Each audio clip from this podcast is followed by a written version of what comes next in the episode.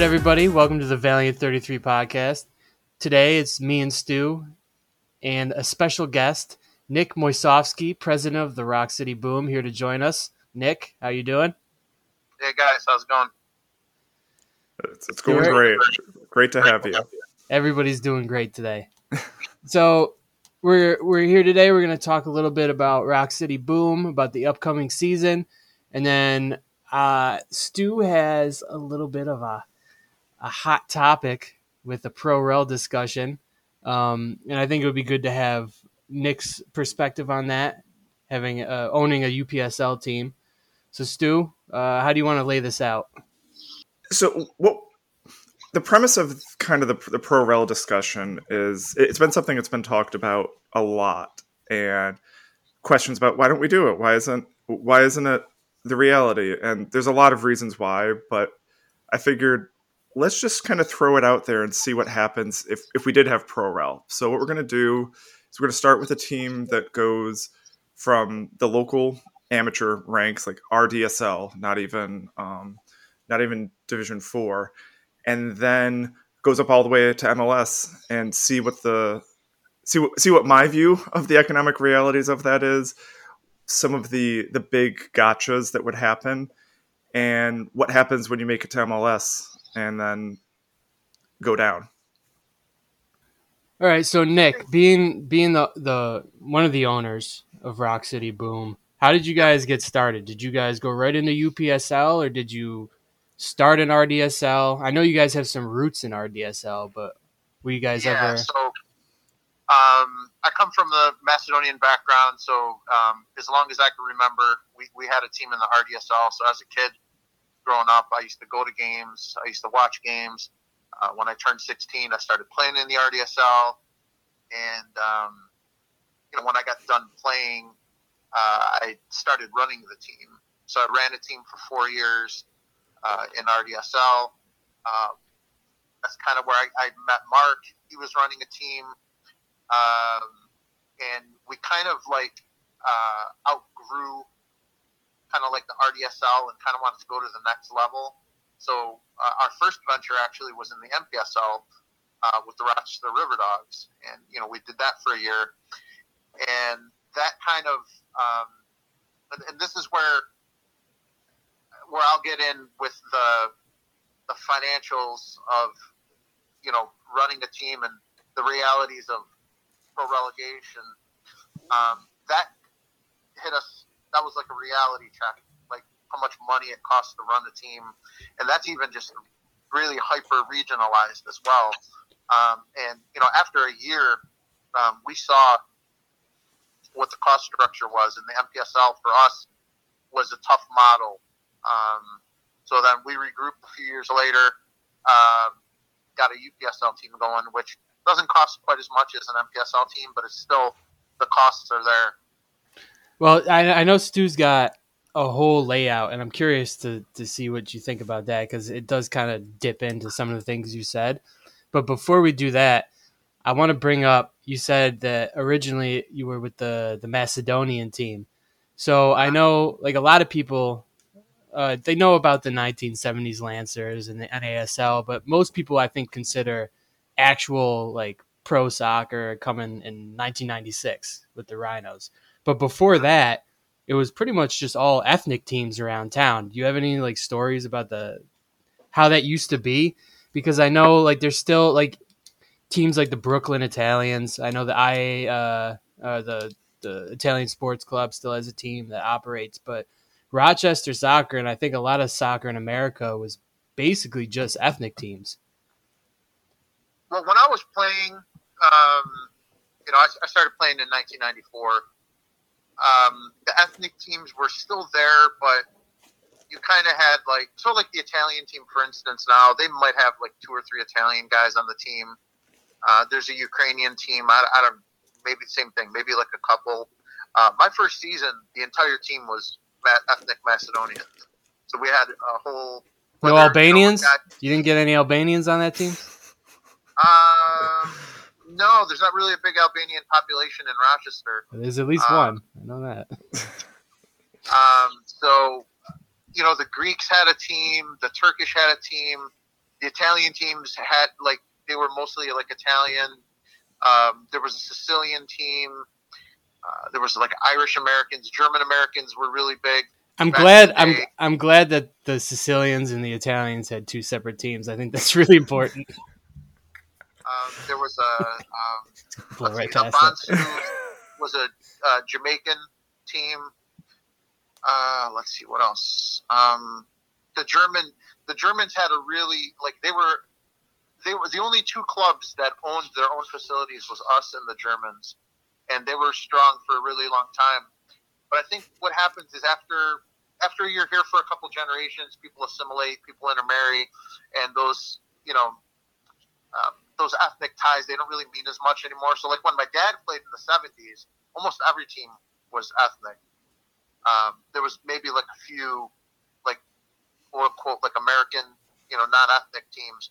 But I just think as the further, like, things go along and more people get more assimilated, that those things don't really matter as much anymore. So, like, the couple teams you have left now are, you have the Italian team run by the Italians. They play at the Italian Sports Center, but they're not. I mean, there's maybe a couple guys that are Italian on the team, and they got Brazilians on every one of these teams too. That's just how it goes. So, but no, there were some great stories back in the day, like when I used to play and when I used to watch, of just you know, you had that extra heated rivalry if you had like a Turkish team play the Greek team or something, or playing the Turkish, or you know. So, but it was all in. You know, there was never like any like problems as far as like, you know, people getting punched or anything, or you know. Well, is it true that like when in 1996 when they were forming the Rhinos, like, initial squad, wasn't there some of those ethnic team guys that went to that team? No, there was a team called Team Lapine.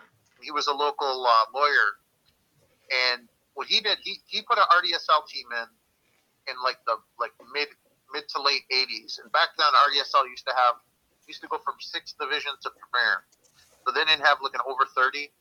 So you got in, you had to start in the 6th division. That team went straight like 7 years promoted every single year, and were the best of the best in Rochester. Now that team in 1995, their roster, I believe, I know it was Yogi Mackay, I want to say Tim Ash, Howard Allen, and I think it was like maybe Chris Kennel. I think it was like four guys from that team, were part of, and I could be wrong, but that's from kind of what I remember is like four or five guys from that team formed like the initial roster of the Rhinos. Yeah, but no, it wasn't any of the ethnic teams. No. So here in that, basically having 6 divisions below, and I know it's just RDSL, but essentially that's the essence of like a larger pyramid, which is, you know, the cream rises to the top. And I know everybody online likes to say ProRel is the only way that shit's really going to work here in America. And on one side, I see that point. Yes, it's way more interesting. You see a lot of American fans flocking to European leagues that have ProRel.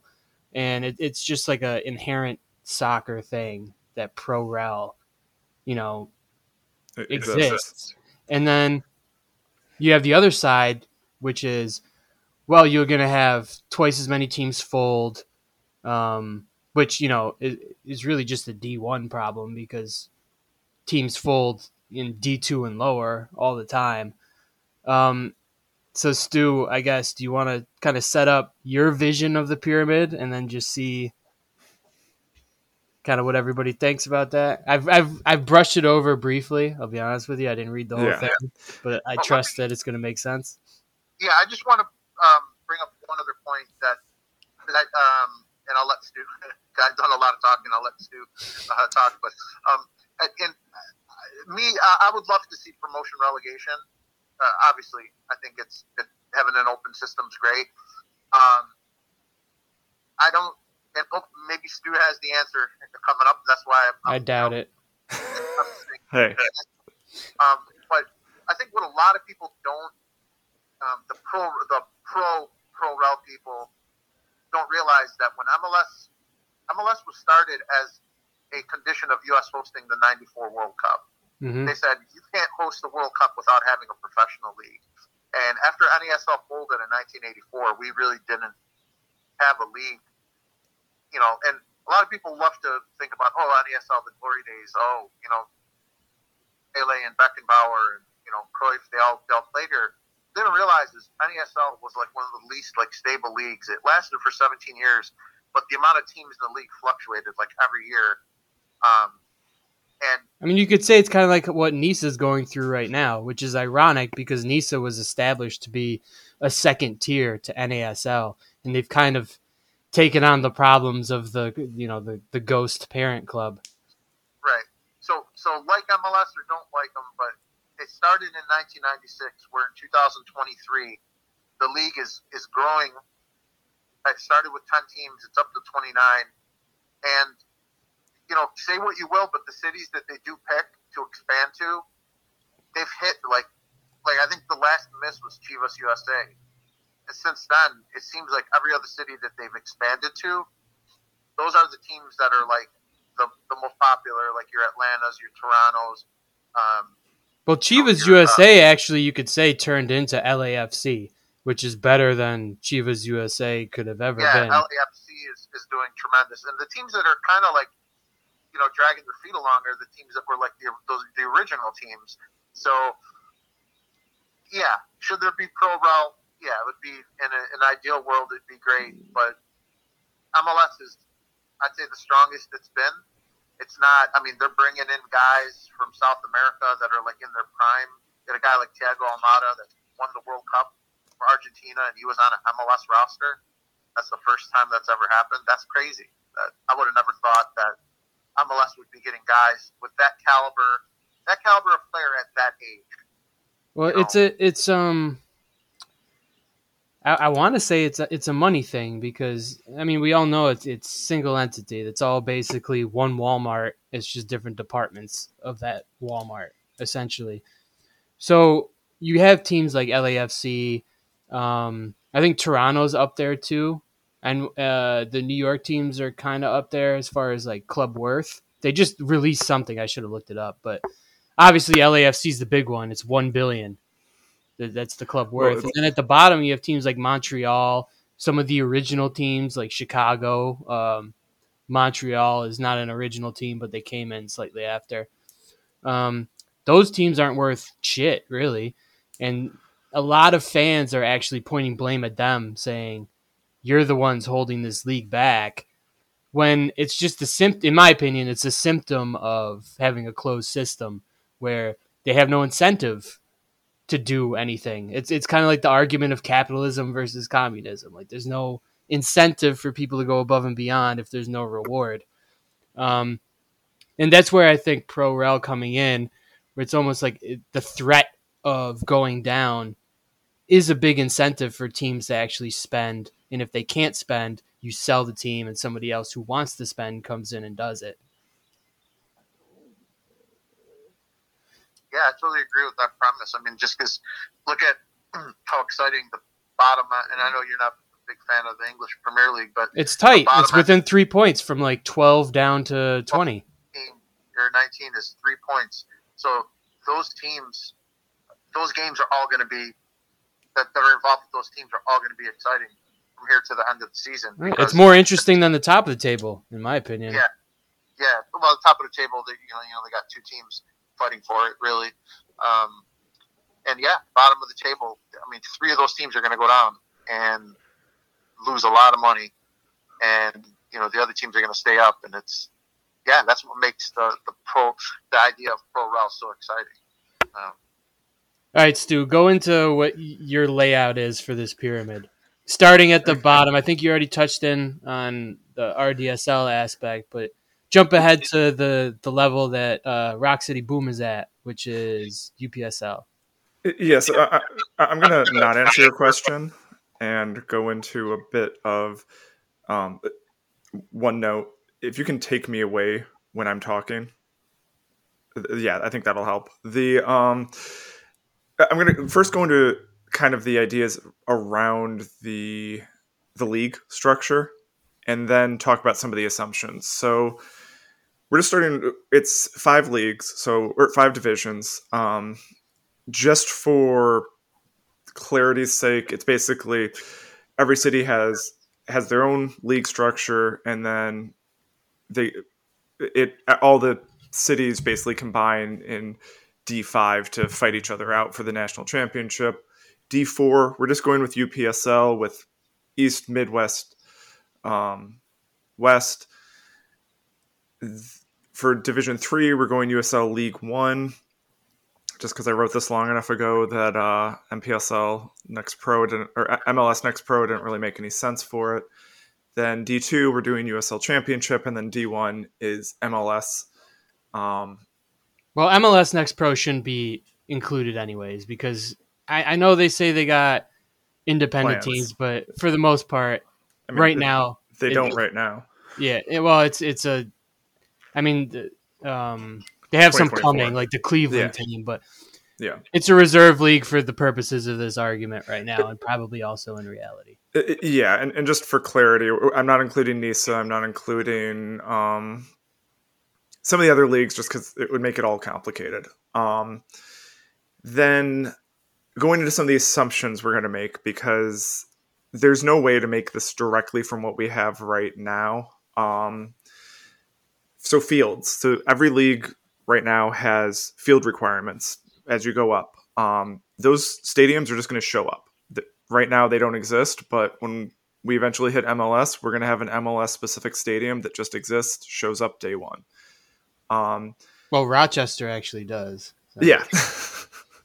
So ownership requirements. Other owners are just going to show up when we need them, and that's not going to be a problem.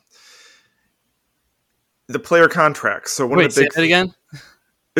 The ownership requirements are just going to show up. Okay, that'd be nice, wouldn't it? Yeah. So when we need someone who has deep pockets for the start of the season, they just exist. All the players. First, we're gonna be able to sign 20 players a season. We're gonna have them all signed to 1-year contracts. That's not normal. So we're just going to say that every game's a sellout just for some of the financial stake that we may or may not get into. We're going to write an article for this later because there's some things that just aren't interesting on a podcast for me to be saying, but we do have receipts. A little bit of the expense and income we'll discuss. It's going to always be expenses are always going to be on the low side. Income is always going to be on the high side. We've got Nick to tell me how dumb I'm being for some of this. We're playing the optimistic view on this. Yeah, we're trying to explain how ProRel would look, knowing that there's a lot of assumptions that are going to make that are not going to exist in the real world, but we need the system to work so we don't go bust 3 weeks into a season. So the Nick, any thoughts before I start? I think so. I just think the structure of that, how that league is set up, the gulf between UPSL and that next level is like, you could say it's one tier, but it's just it's not realistic for a UPSL team. Let's say to win. So let's say, for instance, we'll use my team for example, since I know our finances, I know our net worth. Do we want to hold on to this for just a second? Because yeah, I've got a lot of that budget in here, so hopefully it'll be great to have you in 5 minutes talk about that. So we're gonna start in the 5th tier. So we're Valiant 33 FC. We've been dominating the 2023 season. We win the local championship, then we go on to the national, and we get it in. So now we're promoted to D4. The big thing that we have right now in D5 is it's just a bunch of local guys. Next year, they're not going to cut it. I'm not going to be the goalkeeper next year. We don't need a 40-year-old goalkeeper, and we don't want to do a NISA thing either. New Amsterdam, yeah. So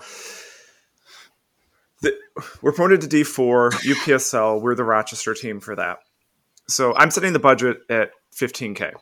That's just kind of a random number I brought up, and there's a lot of changes that we're talking about. So, a few players might be on minimal salaries or some sort of bonus structure, but the vast majority are just going to be college players. We're playing just like UPSL happens right now, where it's primarily a summer league, and it's a college players, weekend warriors, either playing for fun or trying to move up.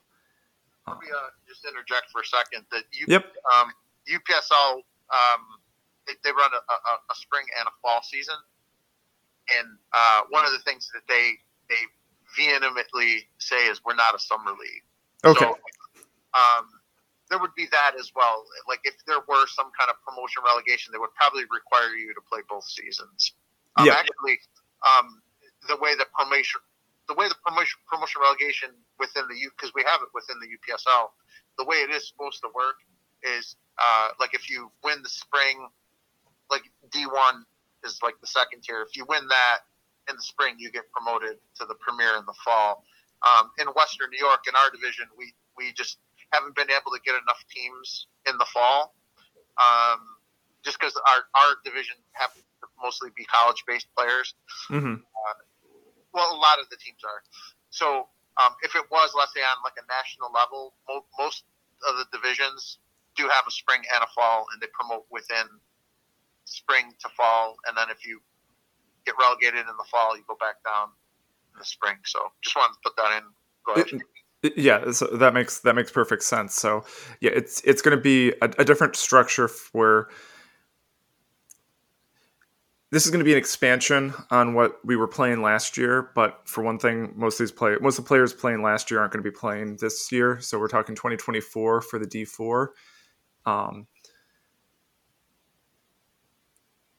So we've got $15K in expenses.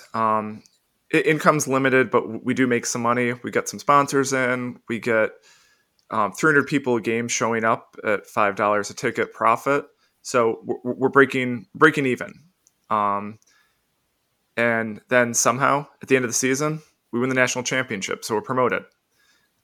How do those financials? You don't need to go too deep into actual specifics, but how do those sound so far, Nick? I think those financials are realistic for a D4. Might cost. Now the realities of a team like, let's say, in these, a lot of these like local, like state leagues. So state league would be like the RDSL, the BDSL.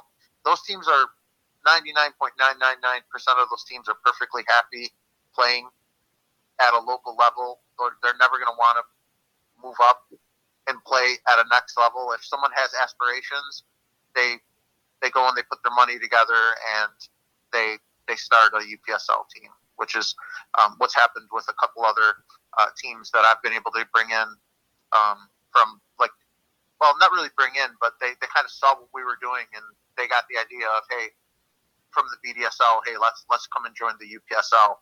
But they weren't like the top team of the BDSL. Like, so for instance, I could tell that I just know for a fact that the teams that are in the top of the RDSL, BDSL would, if you forced them, or if there was some thing where like, hey, if you win the RDSL, you join the UPSL, the majority of the time teams would just decline. But if there is a team that has aspirations, they would just join one of those leagues. So that there's that. And then let's say the UPSL, then the other problem is you have a UPSL, you have an MPSL, you have a USL2, you have Nisa Nation, you have all these like quote unquote fourth tier amateur. Some people call them semi-pro, whatever you want to call them. What would automatically eliminate an NPSL and a USL2 is just the calendar that they play in. It's a summer league. They play from mid-May to like the end of the summer. They're highly reliant on college players. So those teams would never, even if, you know, a team won in the MPSL, they would have to make that decision. Hey, do we continue playing in this structure that we're happy with, this May to August structure of relying on college players, not paying any guys, or now that we get promoted, do we go up to this next, and whatever that next level would be, where we're going to probably have to have $1 million operating budget. So they're going to have to come up with money from somewhere, and they're going to have to just change their whole structure of, okay, well, now we got to play, the March to whatever, November schedule. UPSL, it does, because it has 2 seasons, those teams would be able to fit that time frame, and so would Nisa Nation. Nisa Nation kind of plays like a fall and a spring schedule. So those two leagues would be able to do it as far as like calendar wise, but now when you're talking budget, there's just such a huge jump between those national like amateur leagues and that next level pro, which I would say is like the NISA, that it would have to be restructured to where it's a pyramid where, like, let's say you had 20 teams in the top flight, and then maybe at the second division, you create like an East and a West conference of like maybe 20 teams each. Then your third division would have to be super like regionalized, maybe like 4, and then you would have to create like a 4th tier where you had like maybe 8, like really really localized, where the travel would be cut down, and that 4th tier would not be anything with like an MPSL or a USL2. It would be teams that are totally on board with, hey, we're in this promotion relegation thing. We're looking to do it. But right now, like for instance, like if Roc City Boom, if we were to win the UPSL this year, we wouldn't be looking to get promoted just because it just would cost too much. Here's the thing: the deeper the playoff run, the more it's going to cost you. So like. Mm-hmm. So, for instance, like we made the Northeast finals last year. We won the West New York division. Just traveling out to Boston for a weekend. I'm not going to say how much it cost us, but it hit us in the pocket. If we would have won that round, we would have had to go to Chicago the 2 weeks later. Mm-hmm. Now there is like a travel pool that we put together for the Northeast region, which would have covered some of that expense. But, you guys, I guess you could figure out how much it would take to fly, because you're not going to want to drive to Chicago. You got to fly out to Chicago, let's say 20 players and like 3-4 staff for a couple nights, stay there, provide food and everything for the guys. The travel pool came out to about $4,000. So every team chipped in like $50. So, or $100. So, calculate how much your trip to Chicago would be, and then if you make it to the national final. Luckily, last year it was held in Columbus, which was within driving distance, but the year before that it was held in Los Angeles. So let's say you end up in one of the years where you got to go to Los Angeles to play in the national final 4. Now, UPSL does provide, like, if you win the title, it's like $18,000, right? If you win it. If you finish second, it drops down to like $3,500. And then third is like $3,000, and fourth is like $2,000. So now do your math. You got to stay in Los Angeles. Let's say it happens to be one of those years where you stay in Los Angeles for a couple nights. You got to stay there for 3 nights because you're playing like on a Friday and a Sunday. You're flying 20 guys out there, hotel room, room board, food, travel, all that. Add that into your expenses. That's saying if you're going all the way to the national title. So you're not getting to the national title game and winning it on $15,000. Yeah, I in the financials I included the bonus, but I will say I was about 60% higher than what the actual bonus was. So it sounds like basically if you make it to the final four, you need to win to make it financially viable whatsoever. Yes, if you don't win. There was even a team. The team that won the spring 2021 season, they held a GoFundMe to get out to the national final, and they ended up winning it, and they're not in the league anymore.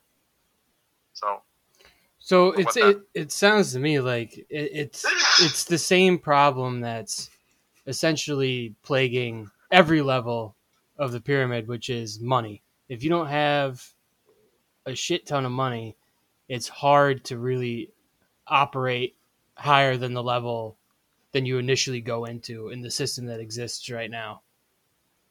It's totally, to me, first of all, the other issue is all these different leagues that we're talking about all have different views on how soccer should be run. So the UPSL, they hate the single season structure. They specifically, the way they're set up, we have a spring league, we have a fall league. We're not a summer league. If you can't make it, if you can't play between these dates, oh well. NISA, MPSL and USL2 are strictly, those are developmental leagues. They play from May, they play from August. So a lot of the people that like, and this is what annoys me about when I see these ProRel people, is not that I'm against ProRel. I'd love to see it, but they've never ran a team. They don't understand just how opposed and how different the views are. You're not going to get NPSL and UPSL to just all of a sudden say, "Hey, kumbaya, let's combine our leagues for the good of soccer," and so we could do ProRel. Because no, they're on different, like different people run these leagues, and then you go to the next level, NISA. That's a totally different group, and then USL. That's a totally different group, and MLS. That's a totally different group. So unless U.S. Soccer came down and said, "Hey, you know what? Here's what we're doing.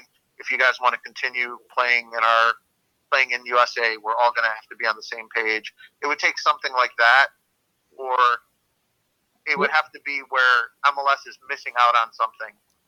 Like, if let's say USL got crazy popular and they started drawing record attendances, and they did, let's say, ProRel between their USL Championship and USL 1, and that became super popular. And everyone started watching that, and MLS started losing. You're kind of like when the AFL and the NFL merged. AFL, and this is before all of our times, it was like in the 60s, AFL was able to get top college players that weren't they were being overlooked by the NFL. And Super Bowl III, the Jets beat the Colts, which was like one of the biggest upsets of like all time. That showed that the AFL could hang with the NFL, and NFL saw, hey, there's this league they're taking money off of our table. They're like, well, we either got to merge them, we got to merge with them, or, we're potentially going to be losing money. And well, a lot of that was quote unquote foul play by the AFL too, because they would draft the same players like Herschel Walker, and then no, you're thinking of USFL. I'm telling you, AFL was before that. Okay, well, there's actually a documentary about it called Full Color Football that you can find on YouTube. But like AFL would do like all sorts of like hijinks to get these players into their league, rather than going to NFL. But yeah, it did get to a point where AFL was pestering NFL enough to force into a merger. So unless something like that happens, where it becomes financially, like MLS has a financial incentive. Or if there's like this, like, and I don't know how U.S. Soccer works. I don't know if they would have the power to maybe they could. I don't know. They know they should be able to. It's the federation. Yeah. Like this is what happened in India, where they had two different operating D1 leagues, I League and ISL. And then eventually the Indian Federation came down and said, enough. One of you is D1, one of you is D2. Because teams would go back and forth between the two leagues all the time. It was like a power play move. And then the Indian Federation said, no, fuck you guys. ISL is first because they are bringing in the money. The league was basically created to help the Indian national team. And it's just they had the deal on ESPN, but the numbers are there. So you guys are D1. I League, you're D2. We're doing promotion relegation between the two. We're going to do promotion a little bit to fill out the ISL, and then in like 3-4 years we're gonna start introducing relegation, and that's just what it is. End of part 1.